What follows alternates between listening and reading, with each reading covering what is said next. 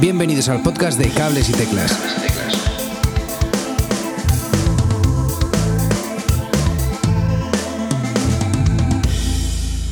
Hola, mi nombre es Edo Herrera, gracias por escuchar Cables y Teclas un día más y por fin de vuelta de vacaciones tras este parón de, de, agosto. Espero que estéis todos bien o lo mejor posible y hayáis pasado unas estupendas vacaciones. Hoy os quiero hablar de un reloj inteligente.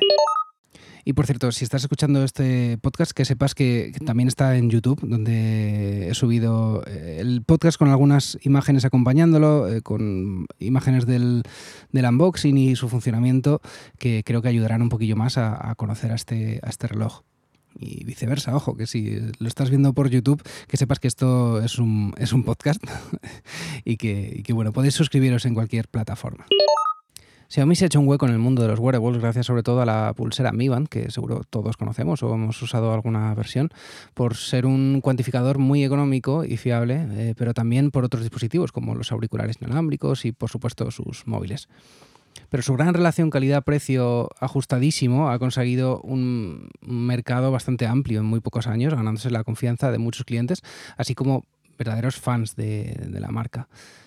Yo no es que sea un verdadero fan de la marca, pero sí que me gusta estar pendiente de lo que lanza al mercado, ya que me resulta una empresa muy curiosa que vende productos de muchos, de muchos tipos y ha logrado una expansión enorme en muy poco tiempo. Llevaba tiempo detrás de comprar un reloj algo inteligente, sin llegar a gastarme lo que cuesta un Apple Watch. No me malinterpretéis, me encanta el Apple Watch. Usé el Series 3 durante un tiempo, pero acabé vendiéndolo porque no le sacaba el rendimiento que merecía. Sin embargo, quería un reloj y siendo como soy un fan de la tecnología, buscaba un reloj algo inteligente. La Mi Band 4 de Xiaomi, que usé durante unos meses, hacía justo las funciones que necesitaba, pero quería algo más eh, reloj. Tenía claro que buscaba un reloj bonito, no una pulsera. Ser posible que diese la impresión de un reloj real y no una imitación del diseño de Apple Watch. Así que el mercado se redujo bastante. Eh, aún más si pensamos que soy usuario de iPhone y la mayoría de estos relojes son solo compatibles con, con Android o solo con Android puedes sacarles el máximo rendimiento. Y entonces encontré el Xiaomi Mi Watch Color por cierto, si finalmente se lanza al resto del mundo, es posible que su nombre final haya cambiado a Mi Watch Revolve, eh, pero en el momento de hacer este episodio solo, solo, se puede comprar en China bajo el nombre de Xiaomi Mi Watch eh, Color. Hace tiempo Xiaomi lanzó el Mi Watch con Android Wear y que está muy bien, un aspecto cuadrado y con muchas posibilidades, pero yo, como os he dicho, buscaba algo tipo reloj eh, clásico y hace no mucho lanzaron esta segunda versión, reducida en algunos aspectos, pero entre ellos también reducido en precio. Se trata de un reloj con una gran pantalla redonda de 1,39 pulgadas y 454 por 454 píxeles, que se traduce en una densidad de píxeles de 462 por pulgada. Es decir, se ve muy bien y se ve mucho mejor que la mayoría de la competencia en su rango de precios y muchísimo mejor ojo que el Apple Watch Series 3 que tenía entonces. Eh, es una pantalla tirando a grande, pero no hace que sea un reloj enorme. Grande sí, pero no enorme, por lo menos para mi gusto. Tiene una batería de 420 mAh que, dice que dicen que dura 14 días. Yo con el uso que le estoy dando me está durando entre 10-12 días, lo que veo algo correcto.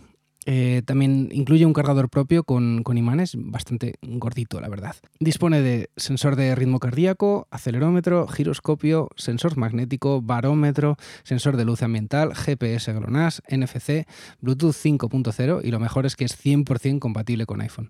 Por supuesto también es sumergible hasta 50 metros, cosa que no voy a probar, con mojarlo en la ducha ya me vale. Ahora os quiero hablar de las cosas que tiene y las cosas que no tiene, porque es un smartwatch, pero no es un smartwatch. No se puede instalar nada que no tenga ya el reloj, es decir, las aplicaciones que ves instaladas cuando recibes el reloj serán las que verás hasta el último día que lo uses.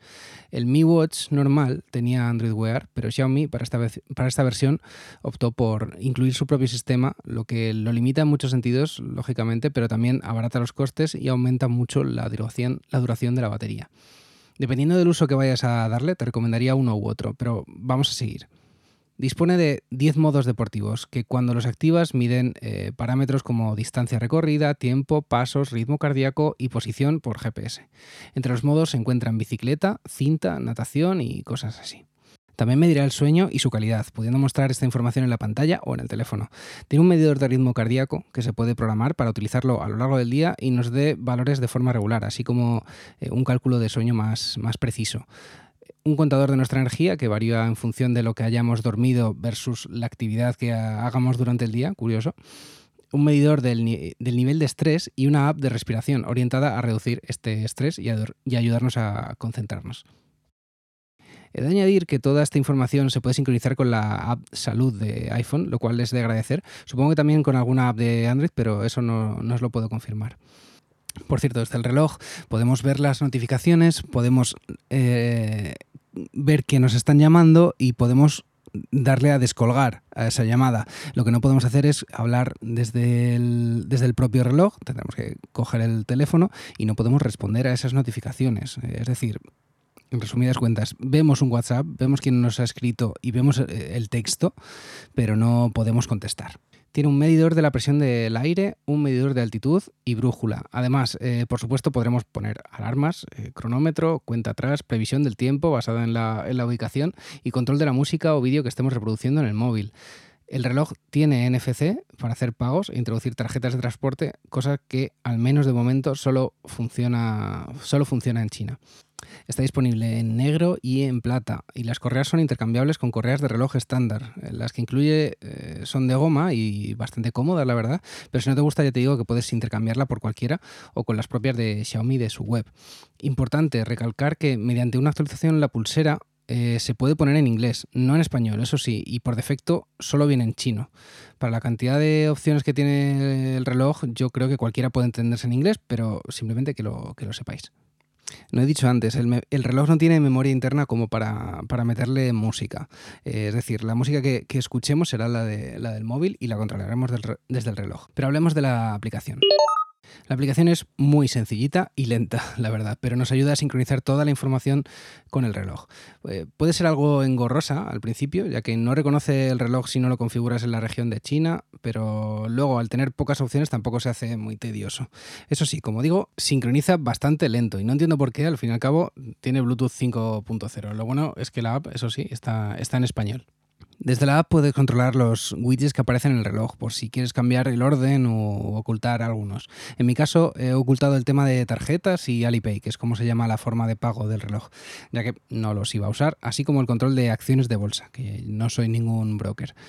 Pero lo más importante de todo, de todo es que puedes gestionar las esferas del reloj, que son muchas y muy diferentes entre ellas. Las hay para todos los gustos, más o menos coloridas, con más o menos información en pantalla, incluso en inglés o en chino, de verdad, para todos los gustos. Una vez las instalas en el reloj, luego las puedes gestionar directamente desde él, manteniendo la pantalla pulsada unos, unos pocos segundos. En mi caso he podido almacenar hasta 18 diferentes, sinceramente por probar, porque cada día uso una distinta. Por ir acabando ya, el reloj tiene un precio de alrededor de 100 euros, pero puede encontrarse por unos 70, 80 euros comprándolo en, tiendas chinas. Yo me imagino que ya sabéis cuáles son. Para mí es todo un acierto si buscas algo cómodo, que mida ciertos parámetros con precisión y sin salir de la estética de un reloj clásico. Eh, esta para mí podría ser una, muy buena opción para si buscas algo así. Tendrás eh, un reloj bonito, eh, con una pantalla que se ve fenomenal, de verdad, y una gran autonomía, eh, más de lo que se pueden permitir muchos de la, competencia.